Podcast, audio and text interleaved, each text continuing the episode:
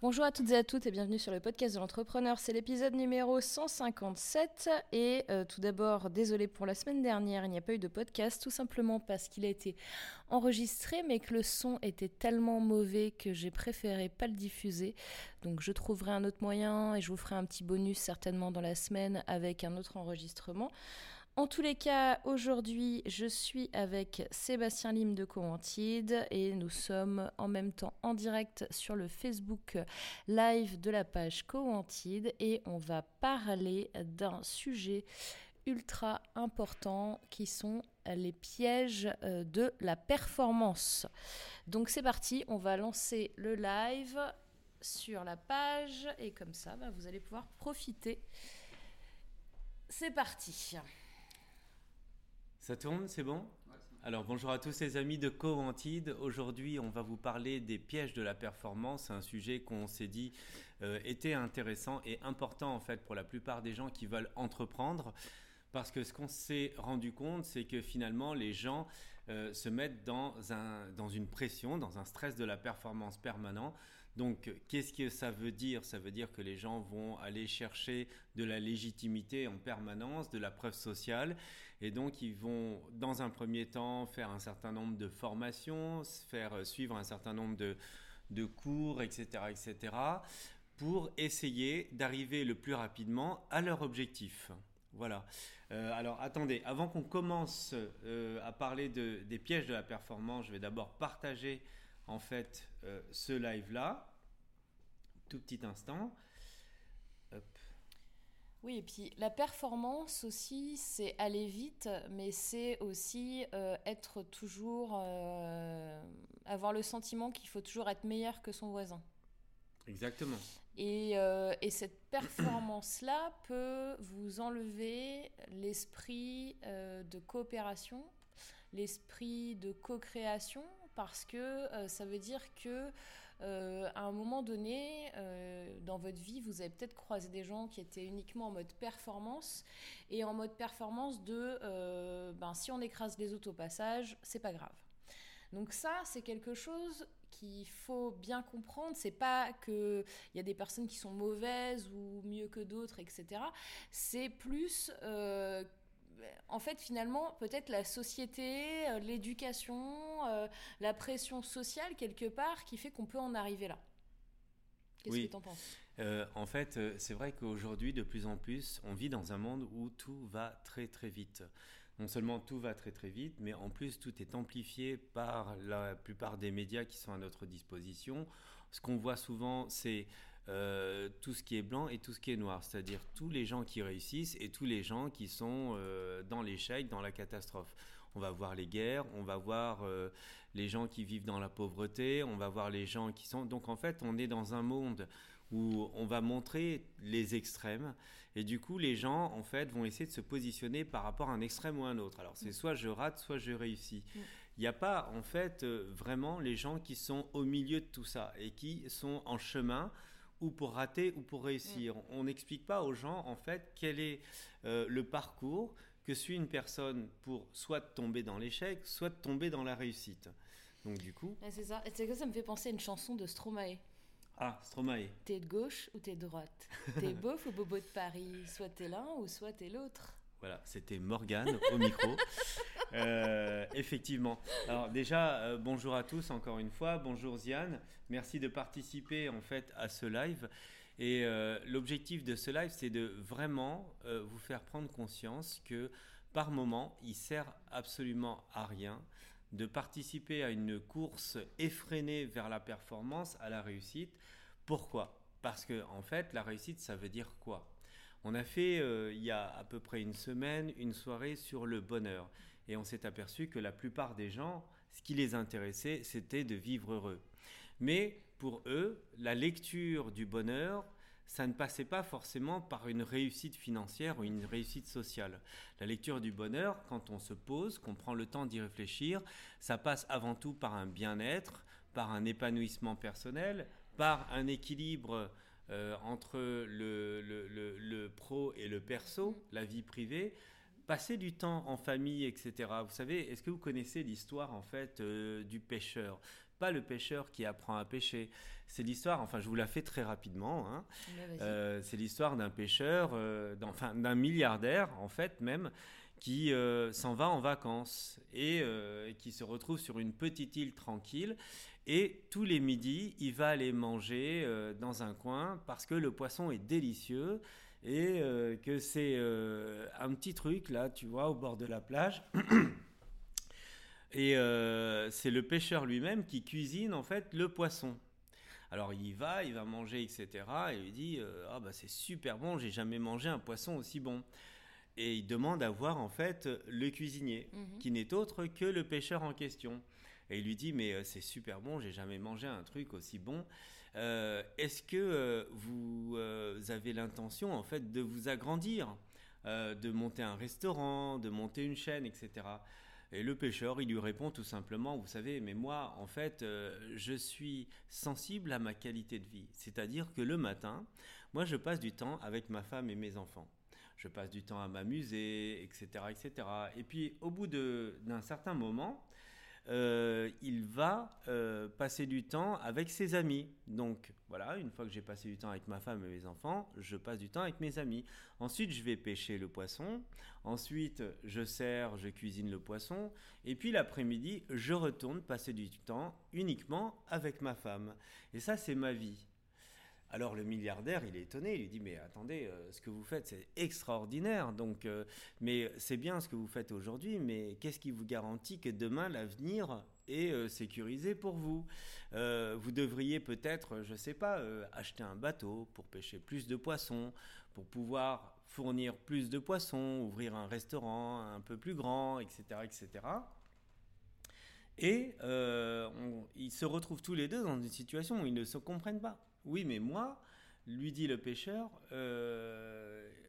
si je mets tout ça en place, je prends des responsabilités, ça me demande du temps, ça demande de l'investissement, et c'est tout un temps que je ne vais pas passer à vivre avec mes proches et à profiter de la vie.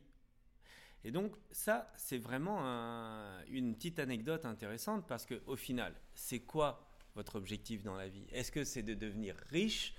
De gagner de plus en plus de parts, avoir une vie remplie de responsabilités, quitte à passer à côté de votre vie, à côté du bonheur. Et le bonheur, c'est quelque chose qui est primordial pour tout le monde, mais c'est pas quelque chose qui est évident lorsqu'on est pris dans un engrenage où on est obligé en fait d'assumer ses responsabilités. Donc l'objectif en fait pour nous, c'est de se dire, bah oui, si vous voulez être entrepreneur, vous voulez réussir votre vie, ça demande du temps. Ça demande du temps de bien réfléchir à la manière dont vous concevez votre réussite, puisque la réussite, elle est propre à chacun. Est-ce que cette réussite, c'est plus de temps en famille, plus de temps avec vos amis, plus de temps pour vous développer, pour, je sais pas, méditer, être bien, respirer, profiter de la vie? Ou est-ce que c'est acquérir des parts de marché très rapidement, faire un nombre de ventes impressionnant et au final vous sentir coincé dans quelque chose qui ne vous correspond pas réellement? Et ça, c'est vraiment le sujet important. C'est pour ça qu'on a décidé de vous parler des pièges de la performance. Pour rebondir sur ce que tu dis, en gros, la vraie question que vous devez vous poser aujourd'hui, c'est pourquoi ? Pourquoi est-ce que vous êtes dans cette, si c'est votre cas, dans cette situation de vouloir être toujours plus performant ? Pourquoi ? C'est quoi qui vous anime ? Et peut-être qu'en vous posant cette question, eh ben, vous allez redescendre des points qui vont faire que vous allez vous dire... Ah mais en fait, peut-être je me trompe en fait. Parce que comme disait Sébastien, finalement, vos objectifs, peut-être que c'est aussi au final, cette performance-là est faite pour vous, là, pour passer au final plus de temps avec votre famille. Mais en fait, ça peut faire tout l'effet inverse. Donc à un moment donné, si votre pourquoi c'est pour passer plus de temps avec votre famille, bah peut-être qu'en fait il faut juste trouver une autre solution et que cet axe de performance c'est pas le bon, c'est pas celui qui vous convient et celui dont vous avez besoin pour avancer dans votre vie. Voilà. Effectivement, donc 2 points. C'est, un, ça peut avoir l'effet inverse parce que dans un premier temps, ce qu'on ne réalise pas de manière consciente, c'est qu'au final, ça fait face à nos propres peurs. La peur de pas avoir assez d'argent pour vivre, pas avoir assez d'argent pour élever sa famille correctement, pas avoir assez d'argent pour être propriétaire d'un bien immobilier, etc. etc. Mais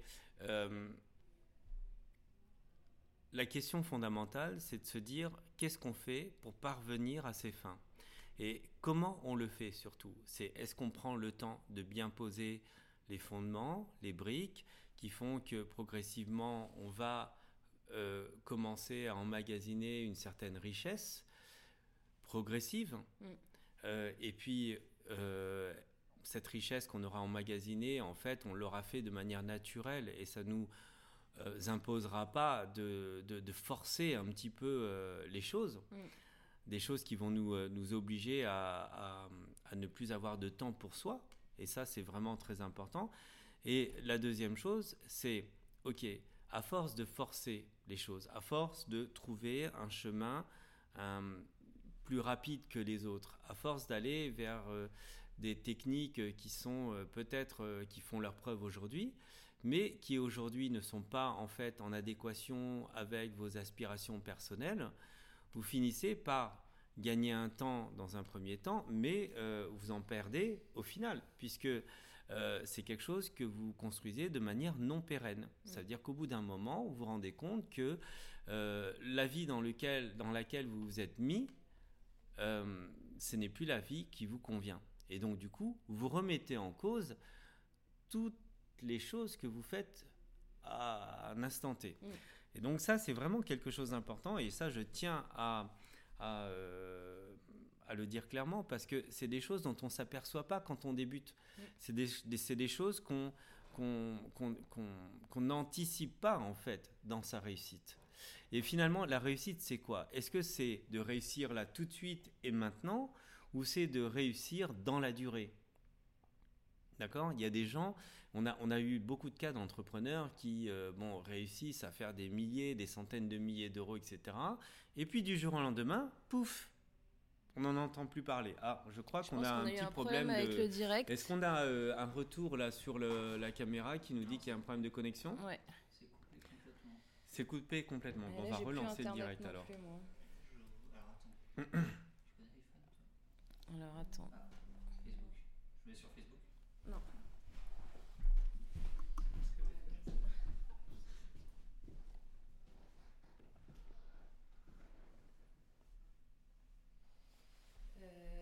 Tu continues à parler pour le podcast, parce que... Oui. Désolé, alors pour les gens qui sont sur le podcast et qui nous écoutent, on a un petit souci technique au niveau du live, mais cela dit, le podcast continue à fonctionner. Donc ce que je disais, c'était que effectivement, c'est important de prendre du temps pour soi et de se poser avant de démarrer sur les chapeaux de roue et de se dire, moi, ce que j'ai envie, c'est d'aller suivre une formation spécifique sur le marketing web, de suivre une formation spécifique sur comment faire une page de vente ou créer un tunnel de vente. C'est vraiment important de se poser sur son business, sur la manière dont on conçoit son business par rapport à l'énergie qu'on a, ce qu'on a envie de faire dans notre vie, quelle est notre idée de la réussite. C'est important de se dire, voilà, si je prends le temps et le recul nécessaire pour envisager tous ces aspects-là de ma vie, j'ai beaucoup plus de chances de parvenir à quelque chose qui me ressemble dans plusieurs mois, plusieurs années, où je suis dans un fonctionnement naturel, ce qu'on peut appeler le flow, et tout ce que je fais, en fait, c'est ce qui me fait plaisir de faire. Je prends le cas, par exemple, d'une personne dont j'écoutais le podcast ce matin, qui est Antoine Blanche-Maison, que vous connaissez peut-être, qui explique qu'au final, il y a des gens qui pensent qu'ils utilisent une opportunité, celle de faire des vlogs, de faire des podcasts, etc., et qu'un jour, ça va lui passer. Eh ben, il explique dans son vlog, en tout cas, ou dans son live, qu'au final, c'est faux. Parce que même si demain, il était millionnaire, même si demain, il devenait investisseur dans autre chose, ce qu'il dit, c'est qu'il aime ce qu'il fait et que même si ça devait rien lui rapporter demain parce que son business changerait, il continuerait à faire des podcasts, il continuerait à faire des vlogs parce que c'est ce qu'il aime naturellement faire. Et l'objectif pour chacun d'entre nous, c'est de savoir ce qu'on veut faire en fait dans notre entreprise, faire quelque chose qu'on aime faire naturellement. Et donc là-dessus, on a vraiment le choix. Ce que je propose aux entrepreneurs, c'est vraiment de prendre le temps de la réflexion pour se dire, OK, quelle est la problématique qui me préoccupe depuis quelques années, qui me préoccupe encore aujourd'hui et qui occupe, je vais dire, la majorité de mes pensées. Ça veut dire que tous les jours, que j'en fasse une entreprise ou non, eh bien, c'est quand même quelque chose auquel je pense en grosse majorité. Donc, si c'est quelque chose auquel je pense en grosse majorité, ça veut dire tout simplement que je deviens légitime par la force des choses à en parler. Et comme j'en parle, eh bien, autant que j'en parle et que j'en fasse mon business. Puisque si vous le faites naturellement, autant que ce soit quelque chose qui vous serve. Et c'est pour ça que ça demande un temps de réflexion avant de se lancer. Donc pour les gens on a tous des parcours différents, on a tous des envies différentes dans la vie, des préoccupations différentes dans la vie. Et il convient de bien savoir les identifier, parce que si on les identifie bien, au final, on arrive à savoir que c'est ça qui nous prend du temps. Et comme c'est ça qui nous prend du temps, on sait en faire un business pérenne. Bon, donc on est de retour sur le live de Facebook. En fait, j'ai coupé le Wi-Fi et je me suis mis en 3G. Donc, je ne sais pas ce que ça va donner. Remarque, là, ça ne fonctionne pas, on dirait. Alors ça, c'était le live précédent. Donc, je vais juste le temps de... Voilà. Donc là, hop, ça a l'air d'être bon. Ouais. Bon, très bien. Eh bien, si vous voulez savoir ce que vient de dire Sébastien dans les 15 dernières minutes, il faut aller écouter le podcast. Parce que c'était vachement bien. Moi, j'aime beaucoup ce que tu dis, Seb. Surtout le moment où tu as dit ce que tu sais que tu as dit. Là, c'était un truc... il vous a donné une clé. Non, c'est dommage que vous ne l'ayez pas entendu. Là, ça a coupé avant. Donc, mais c'était vraiment top. Oui, je suis en train de partager un petit peu, repartager le nouveau live. Donc, bonjour à tous, encore une fois. Désolé pour le petit problème technique. C'est des choses qui arrivent un petit peu trop régulièrement, d'ailleurs. Oui, ici, on va se plaindre auprès de notre fournisseur d'accès. Mais voilà, donc le sujet aujourd'hui, c'est de parler en fait du piège, des pièges de la performance et de discuter de la manière dont vous pouvez lancer votre entreprise et surtout de la lancer avec suffisamment de recul, de réflexion, de fondement pour vous dire que vous faites quelque chose qui prend en compte en fait votre réussite professionnelle entrepreneuriale, mais aussi votre réussite plus globale en tant qu'être humain, votre réussite personnelle, pour faire en sorte que vous ayez le temps de vous épanouir vous, le temps de passer du temps avec vos proches et le temps aussi de faire quelque chose qui vous plaît dans votre entreprise. Voilà. Alors, on a des personnes en fait qui sont là avec nous aujourd'hui. Peut-être que, alors, on a de la chance d'avoir des gens qui aujourd'hui qu'on accompagne en tout cas dans le programme Early Start de Coventide. Et justement, j'aurais bien aimé faire intervenir une ou deux personnes pour voir en fait ce qu'elles en pensent, justement parce qu'elles ont commencé à suivre un petit peu ce programme et avoir un petit peu leur avis justement sur cette performance. Tout à fait, du coup, par souci technique et tactique, je laisse ma place. Voilà. Bon, en attendant, je vous remercie de suivre ce live. Bonjour à Damien qui nous regarde. Et aux autres personnes qui nous regardent et qui nous ont perdus en chemin parce qu'on avait des petits soucis techniques, je vous présente Hélène. Hélène qui a commencé en fait le programme Early Start il y a 3 jours maintenant. Est-ce que tu vas bien déjà ? Oui. Ok. Quelle est ton impression du programme Early Start par exemple par rapport à ce que tu en pensais auparavant ? Alors, ce que j'en pensais auparavant, je suis venue vers le programme Early Start parce que je sentais un besoin de réflexion, je sentais certains blocages en fait, ouais.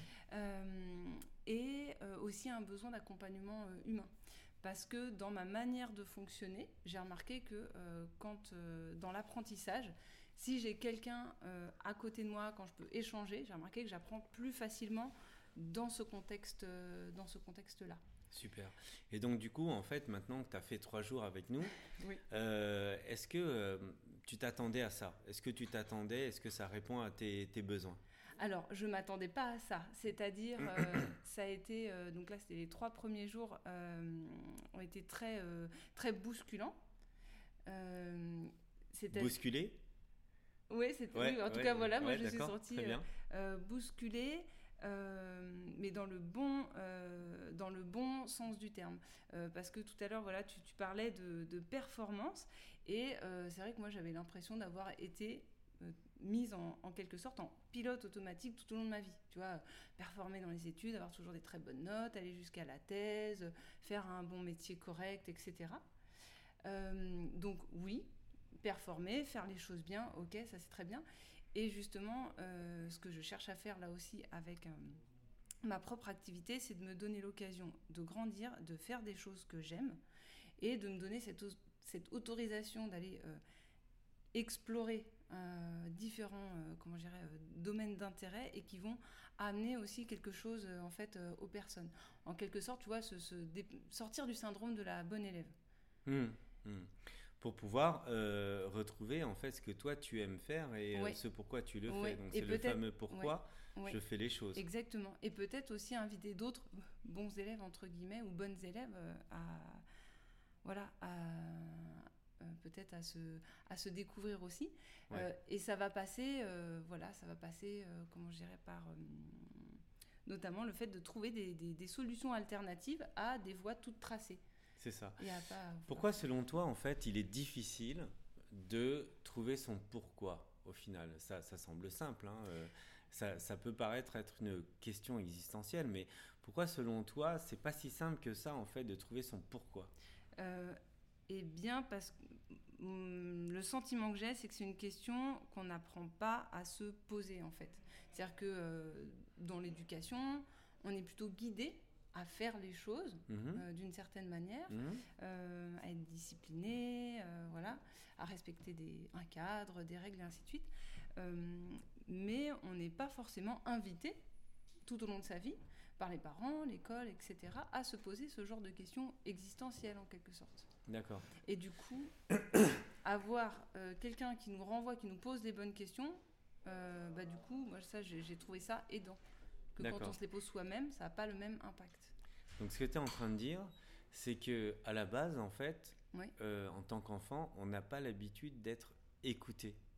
C'est que souvent, c'est le propre de l'éducation, c'est de te dire, de t'éduquer, de te dire comment il faut faire les choses, comment il faut penser, comment il faut agir, etc., etc., pour pouvoir entrer, en fait, dans le cadre d'un fonctionnement en société, qui va te mener vers une certaine forme de réussite. Oui. Et ça, c'est quelque chose qui est vraiment important parce que du coup, on n'est pas entraîné en tant qu'enfant à réfléchir sur soi, sur les raisons de notre existence, sur ce qu'on veut faire, ce qui est naturel en nous. On est plutôt conditionné à aller vers quelque chose où on te propose des options et on te dit tu as l'option 1, 2, 3, 4, à toi de choisir en fait quelle option te convient le mieux. De plus en plus, on a des gens qui aujourd'hui sortent de ce mode de fonctionnement et qui sont capables de se dire cette option 1, 2, 3, ces options 1, 2, 3, 4, 5, 6 ne me conviennent pas et j'ai envie de faire quelque chose de différent. Oui. Voilà, alors dès lors qu'on a identifié qu'on n'est pas quelqu'un qui rentre dans les cadres et qui est fait pour suivre des routes toutes tracées, etc., vient la difficulté de se dire « Ok, comment maintenant je fais pour savoir en fait ce pourquoi je suis fait et comment je tire parti de mon expérience de vie, des enseignements, etc., pour en faire un business qui me ressemble. Oui. » Voilà. Est-ce que toi... tu as une réponse à ça. Comment tu fais pour te dire, tiens, maintenant, suite à mes diverses expériences, je sais que c'est ça que je dois faire aujourd'hui. Dans le comment ? Comment tu fais pour identifier, en fait, Quelle est la spécificité de ton business aujourd'hui? Est-ce que tu sais? Pour moi, c'est... Non, c'est encore un peu tôt, en fait. D'accord. Par contre, Comment je dirais? Pour moi, c'est déjà... C'est-à-dire qu'il y a plusieurs sujets qui m'intéressent. Je sais que je vais les prendre les uns après les autres. Et je vais me laisser cette possibilité de... Comment je dirais? De préciser aussi en chemin. L'impression que j'ai, c'est qu'il y a tellement de choses que je n'ai pas encore faites dans ma vie que c'est difficile de savoir déterminer aujourd'hui exactement les sujets qui vont me passionner peut-être jusqu'à la fin des jours, si ce n'est quelque chose de ouais. Mais moi, général. Je pense que, très honnêtement, après, je pense qu'il y a quelque chose qui te...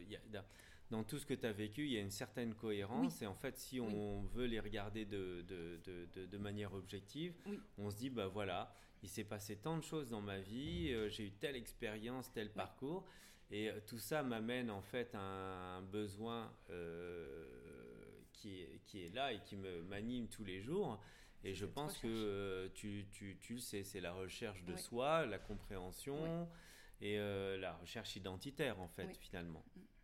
Et ce que je disais tout à l'heure, c'est que si toi, c'est quelque chose qui t'anime, qui te poursuit en fait au final depuis des années et que tu as toujours essayé de comprendre en fait la place que tu pouvais avoir dans la société, comment tu pouvais contribuer justement à aider les autres, etc. etc. Cette recherche identitaire, comme elle t'anime et comme elle te préoccupe en permanence, tu vois, eh ben, c'est... Peut-être ce que tu devrais aider à apporter, c'est ce que tu devrais apporter en fait à ton entourage et les aider en fait à trouver en fait qui ils sont et ce pourquoi ils sont faits dans leur business.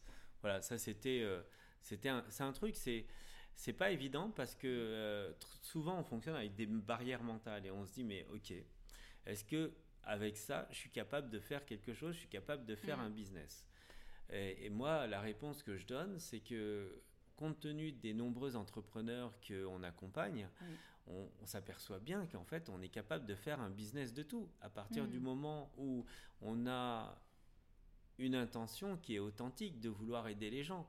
Si on a envie d'aider les gens à se réaliser, bon, un peu comme les coachs au final, si on a cette intention authentique de vouloir aider les gens...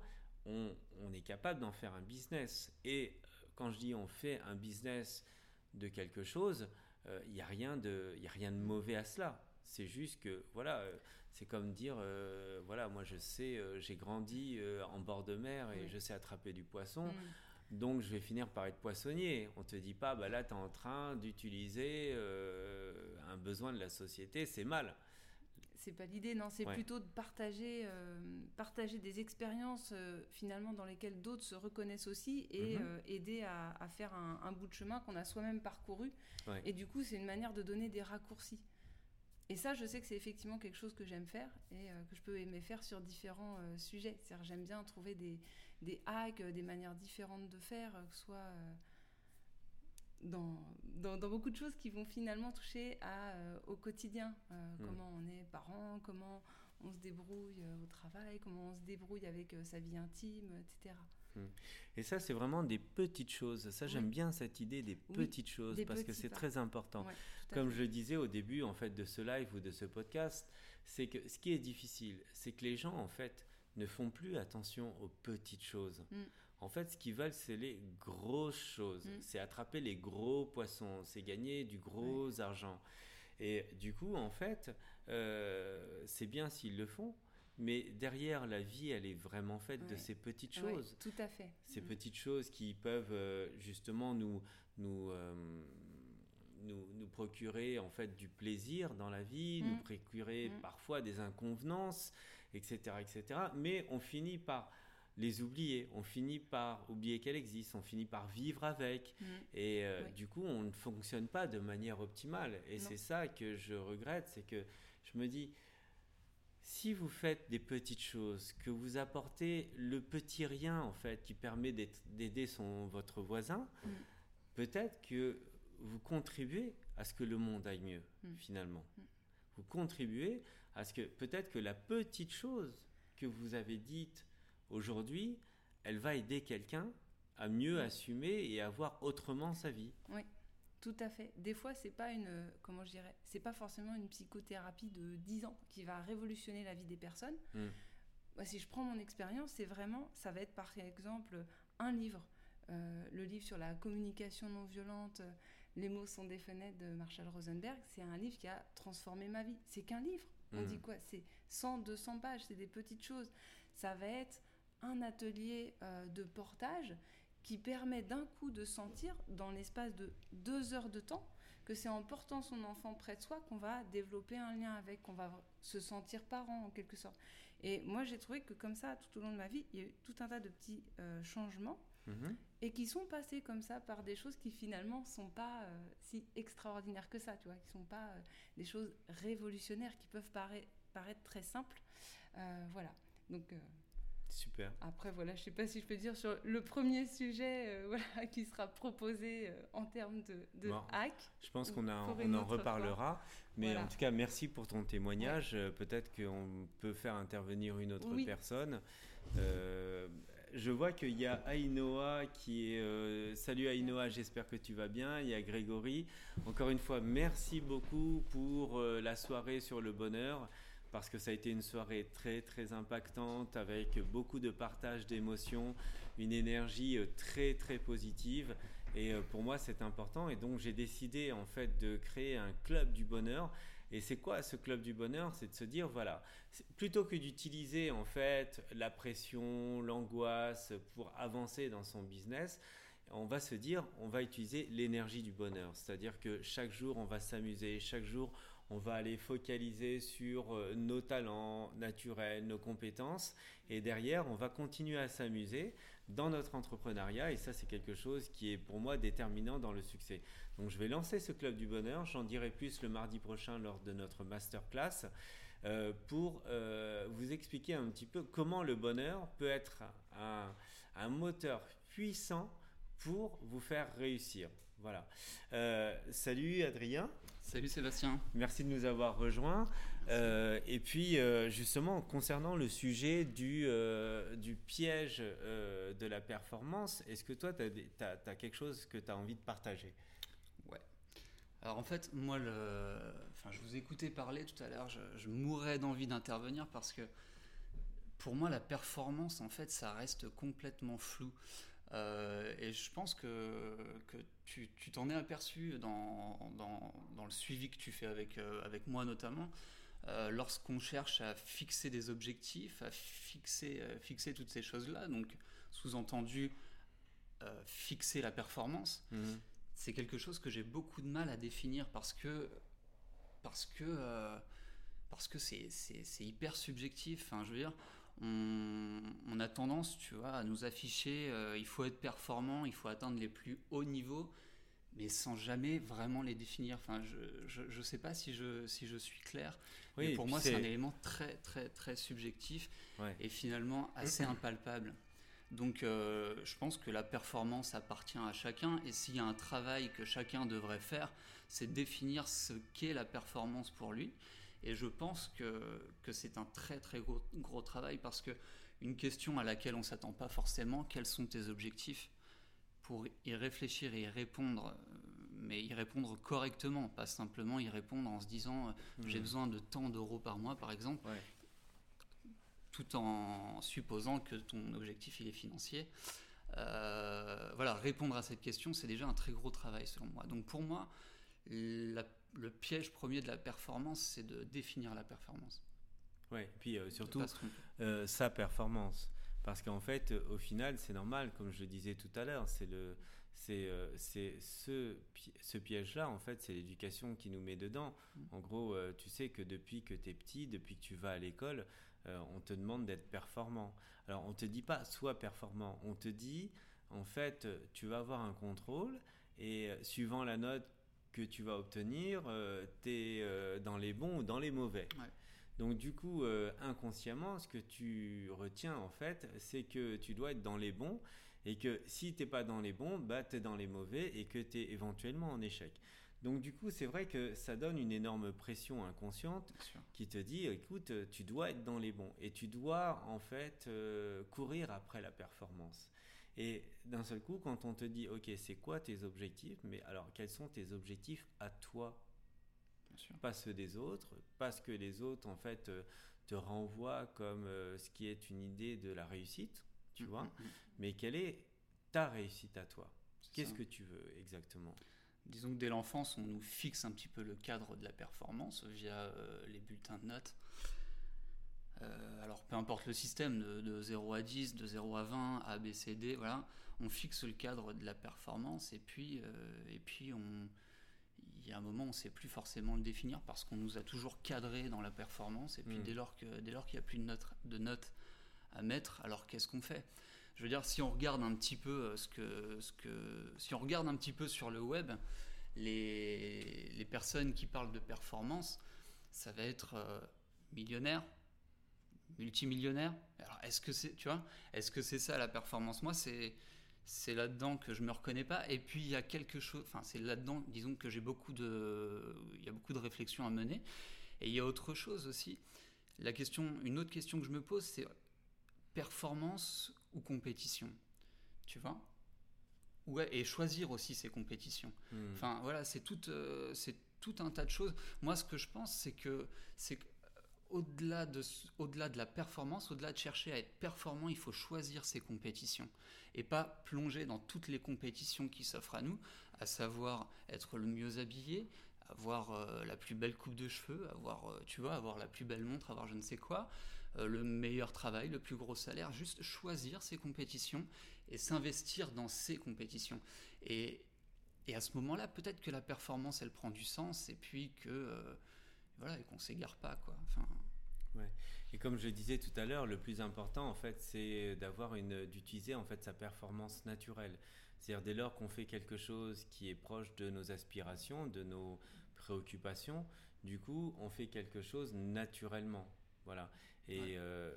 Pour moi, c'est déterminant dans le succès. Ça veut dire qu'on sait qu'on ne va pas s'arrêter demain de le faire parce que c'est quelque chose qui est profond en nous. C'est quelque chose qu'on a et qu'on a envie de partager aux autres. Et du coup, on sait qu'on ne va pas s'arrêter demain. Le plus difficile, c'est d'être opportuniste et d'avoir... c'est très bien, enfin, je ne fais pas de jugement, encore une fois. Tout ce que je dis, c'est d'être opportuniste et de se dire, là, c'est le moment de faire ci, c'est le moment de faire ça, c'est le moment de ci, etc., etc. Mais en fait, ce qu'on fait, c'est utiliser des opportunités. Et ces opportunités, on sait fortement qu'elles passent un jour. Et que du coup, on se retrouve à se remettre en question et on se dit, mais est-ce qu'on a bien fait les choses et qu'il y a peut-être une année qui est passée ou 2 années qui sont passées. Alors peut-être que pendant ces 2 années, on a pris de l'argent, mais est-ce qu'on a fait quelque chose pour aider les autres ? Est-ce qu'on a fait quelque chose pour s'aider soi ? Et ça, c'est quelque chose qui n'a absolument pas de prix. Ça n'a pas de prix en fait d'être heureux, ça n'a pas de prix de rentrer chez soi et de se dire waouh, j'ai un sentiment de plénitude parce que j'ai appris des choses dans ma vie, j'ai aidé des amis, etc. Toi, tu as fait un voyage en Asie, ça t'a apporté une ouverture d'esprit, un regard différent sur la vie. Mais moi en fait, j'ai complètement, je crois, redéfini mes objectifs de vie, c'est-à-dire que je me suis laissé complètement guidé finalement dans le cadre qui s'offrait à moi, et c'est ce dont vous parliez tout à l'heure, donc à savoir les études, le bon boulot, tu vois, le costume est bien rasé, bon, et puis un jour je suis complètement sorti de ça parce que j'ai commencé à me poser des questions. Et puis j'ai lâché mon job et puis je suis parti. Donc, je suis allé voir ce qui se passait ailleurs, tu vois, parce que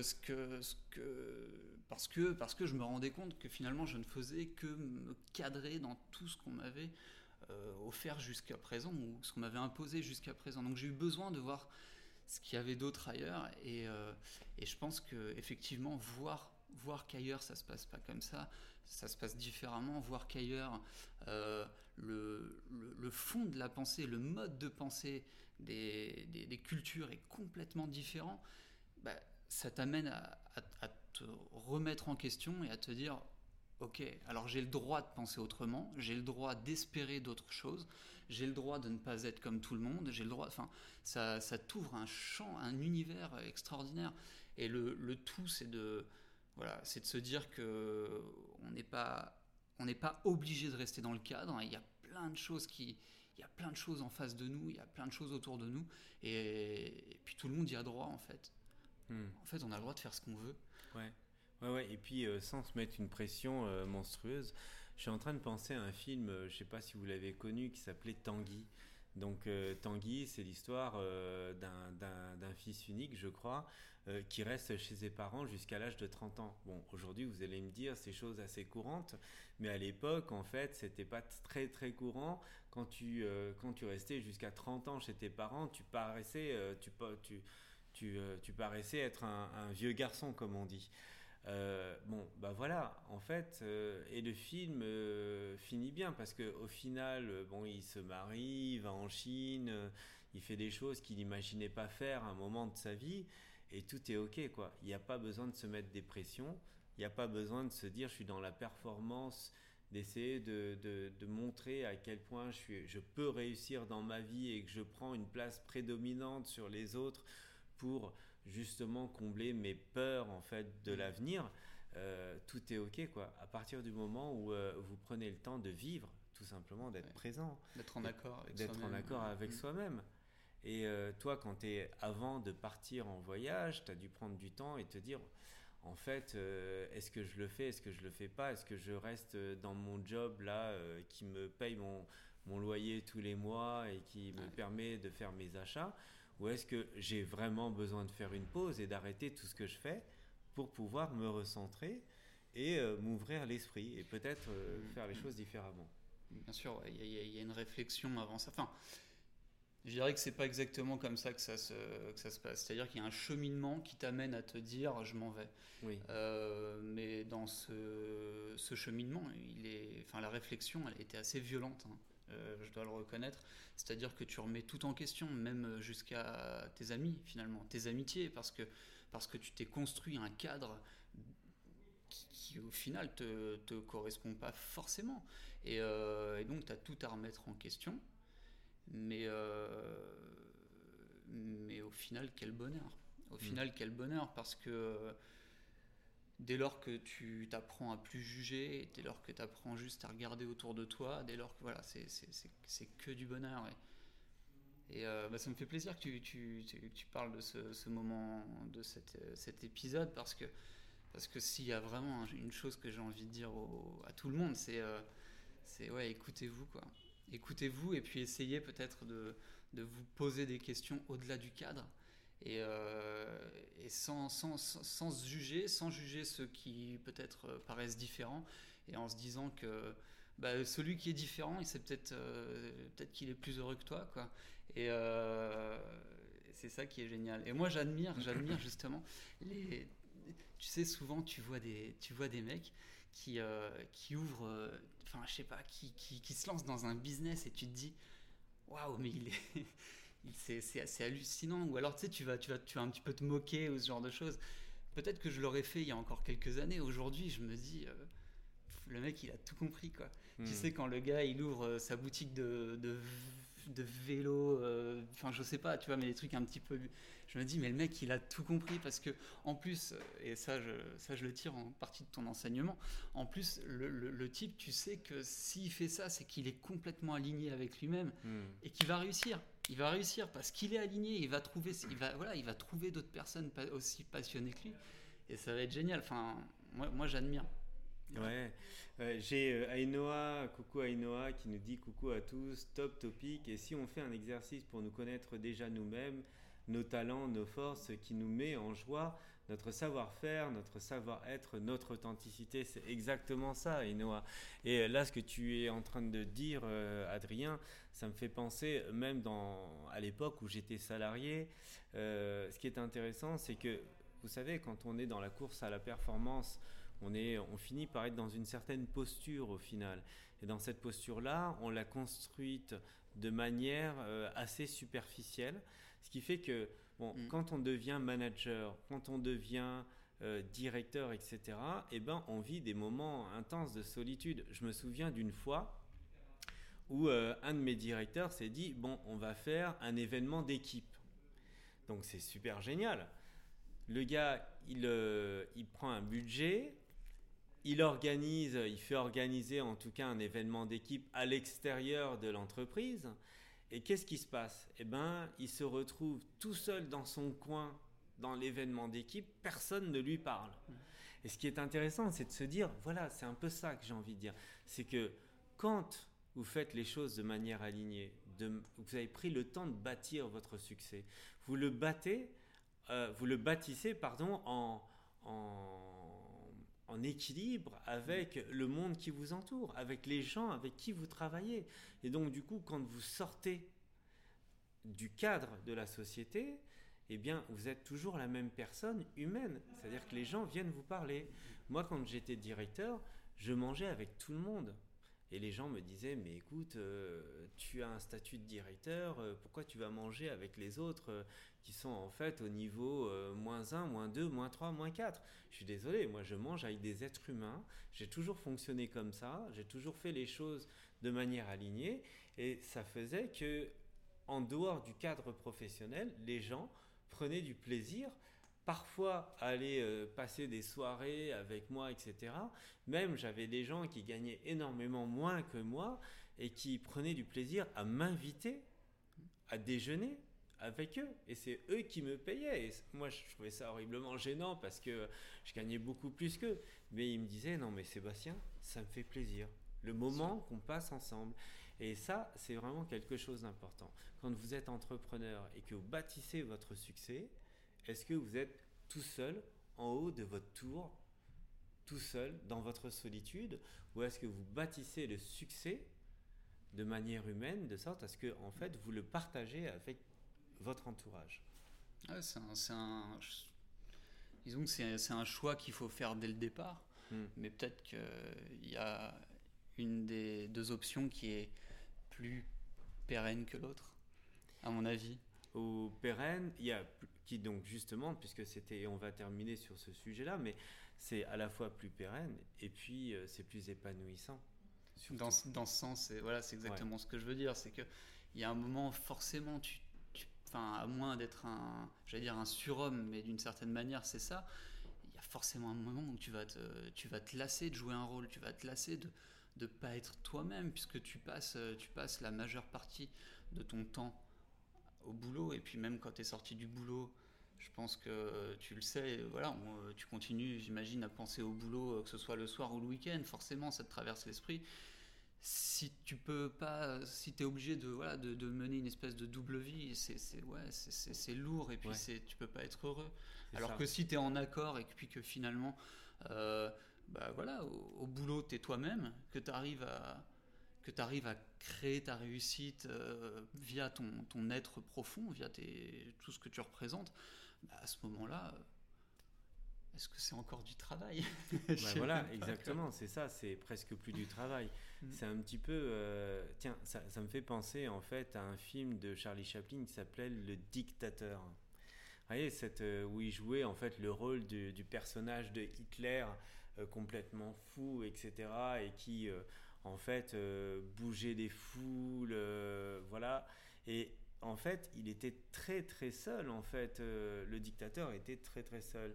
Et aujourd'hui, je fais une analogie et je pense que notre objectif à tous, c'est pas de devenir, en fait, ce personnage seul dans sa tour de verre et qui essaye de contrôler un petit peu le monde tout autour de lui et qui essaye d'avoir un maximum de pouvoir, de se montrer que tous les jours j'ai de plus en plus de charisme, que tout ça, etc. Tout ça basé sur des métriques qui sont purement financières. Je pense que l'important c'est de se dire voilà, je contribue, et puis que les gens partagent entre eux et qu'ils s'aiment, tu vois. Et ça, c'est vraiment une des valeurs qu'il est important de replacer, y compris dans l'entrepreneuriat. Parce que du coup, tu vois, est-ce que c'est mieux pour toi de dire, tiens, aujourd'hui, j'ai gagné 1 000 euros de plus, ou c'est important de te dire que, voilà, aujourd'hui, j'ai aidé une ou deux personnes en plus ? Évidemment, voilà, c'est... Après, encore une fois, on mesure la performance comme on veut, mais je pense que ça prend plus de sens dès lors que que tu mesures ta performance au nombre de personnes à qui t'aura apporté ton aide, au nombre de personnes à qui t'aura changé la vie.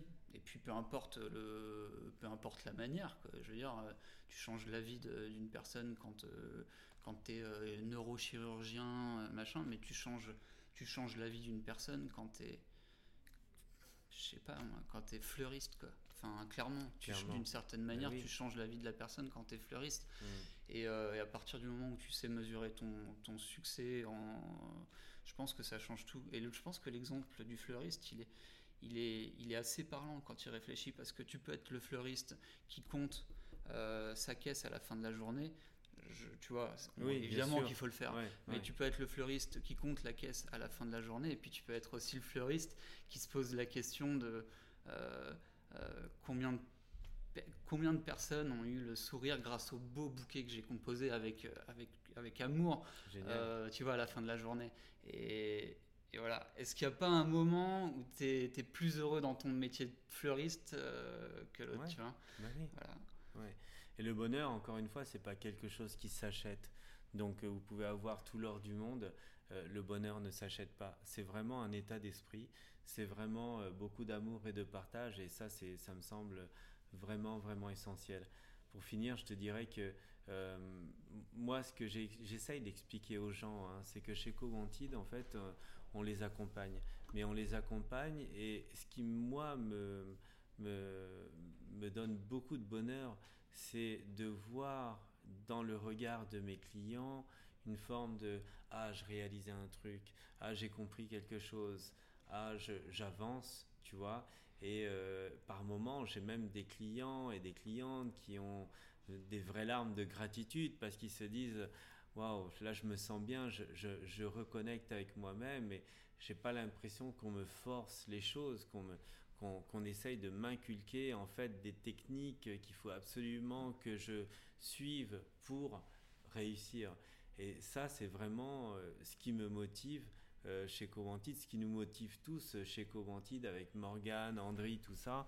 Et c'est vraiment d'apporter de la valeur aux gens. Voilà. Bah, merci. Si je puis me permettre, oui, juste d'ajouter, c'est que ce que tu viens de dire là, pour le coup, en tant que moi-même... finalement élève, tu vois, ouais. D'ailleurs voilà, en complément, c'est que je me sens pas élève, oui, je nous sens une équipe, en fait, oui, et on est une équipe, et puis voilà, on avance tous ensemble. Donc tu vois, rien que là, il y a pas de hiérarchie, il y a pas de tout ça, et ce que tu viens de dire, c'est, je pense que les valeurs de Coantide sont très ancrées, et on le ressent vraiment. Merci, voilà. Merci. Écoutez, alors là, je ne sais pas quoi rajouter. C'est un très beau témoignage. Tout ce que je peux vous dire, c'est qu'effectivement, on essaye de faire le maximum pour apporter de la valeur aux gens. Et des témoignages comme le tien, comme celui d'Hélène, comme beaucoup de gens qui nous suivent, sont vraiment importants. Et puis, par la même occasion, s'il y a des gens qui pensent qu'on fait les choses de manière... où on s'écarte un petit peu de notre chemin, il ne faut pas hésiter à nous dire aussi, parce que c'est important d'avoir un regard extérieur sur notre activité, la manière dont on mène notre activité. Le mardi prochain, c'est le mardi 27, il y a une masterclass. Cette masterclass, c'est une masterclass où on va faire venir 2 personnes d'Angleterre, Jérôme O'Haraud, qui est un expert de l'apprentissage, et c'est pour ça qu'il va vous parler de l'apprentissage au niveau du cerveau.